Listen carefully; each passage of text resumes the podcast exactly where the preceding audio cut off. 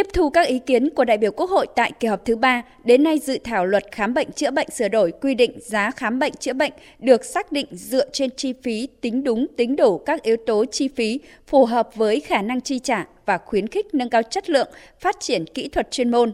Nhấn mạnh việc phân định rõ tính đúng tính đủ, đại biểu Nguyễn Anh Trí, đoàn Hà Nội đề nghị. Tính đầy đủ mới là đủ thôi, chứ còn chưa đúng.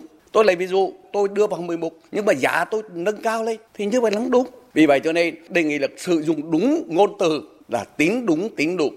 Cái ý thứ hai, ở đây có cái phù hợp với khả năng chi trả. Câu chuyện này nghe thì rất nhân văn, nhưng để làm được thì cực kỳ khó.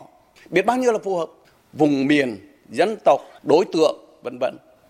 Một số ý kiến cũng cho rằng cần có cơ chế đặc thù, cơ chế riêng biệt cho hoạt động dịch vụ khám bệnh, chữa bệnh, hoạt động mua sắm y tế công lập nhằm đảm bảo đáp ứng yêu cầu kịp thời các nhu cầu khám bệnh chữa bệnh, tạo sự cạnh tranh công bằng giữa các loại hình khám bệnh chữa bệnh.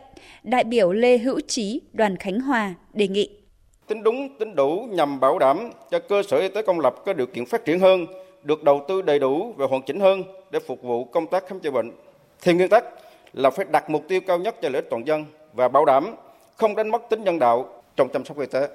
Vì vậy theo tôi, giá dịch vụ y tế phải cần tiếp cận sát theo giá thị trường. Để giá dịch vụ y tế theo sát giá thị trường thì cần phải xây dựng một hệ thống thông tin theo dõi thường xuyên hoạt động y tế ngoài công lập để làm cơ sở xác định cho giá dịch vụ khám chữa bệnh.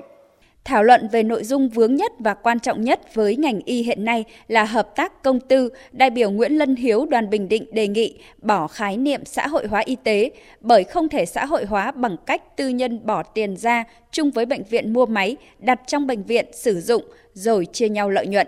Nên quy định có 3 hình thức hợp tác công tư trong y tế. Hình thức thứ nhất, hình thức cho vay ưu đãi cho các bệnh viện được mua sắm đầu tư cái hình thức thứ hai à, thuê. Hình thức thuê này đã có nhưng mà hiện nay chưa rõ ràng. Chúng ta quy định đây là một hình thức để các bệnh viện các cơ sở y tế có thể thực hiện.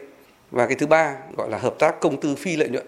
Lợi nhuận nếu có không chia cho nhau mà tiếp tục giữ lại đầu tư để phát triển bệnh viện ấy rộng hơn. Phát biểu bế mạc hội nghị, Phó Chủ tịch Thường trực Quốc hội Trần Thanh Mẫn nêu rõ, sau 2 ngày, hội nghị đã thảo luận 6 dự án luật, một dự thảo nghị quyết, đồng thời cho biết Ủy ban Thường vụ Quốc hội sẽ phối hợp với các cơ quan liên quan tiếp tục tiếp thu ý kiến của các đại biểu Quốc hội, tiếp tục lấy ý kiến của các đoàn đại biểu Quốc hội, các cơ quan tổ chức hữu quan, hoàn chỉnh các dự án luật để trình Quốc hội cho ý kiến tại kỳ họp thứ tư Quốc hội khóa 15.